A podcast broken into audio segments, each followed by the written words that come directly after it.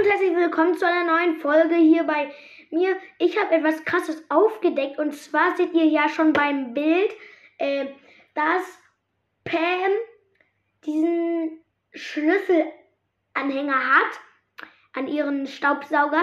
Mm, ja, und äh, ich kann euch ja eben sagen, warum es manche finden das dumm, warum Pam eine Mutter ist und warum die als erstes äh, einen Staubsauger hat, aber Schrauben äh, das heißt, alles hat mit Jessie zu tun, weil Jessie ist ja das Kind von Pam und wenn jemand das killt oder auch etwas antut, wird ja äh, Pam, also die Mutter, voll sauer und ja, dann ähm, dreht halt auch der Dingsbums durch. Ne?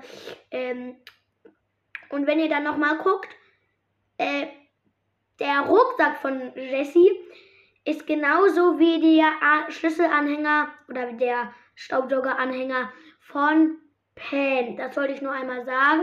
Und das war's mit dieser Podcast-Folge. Bis zum nächsten Mal.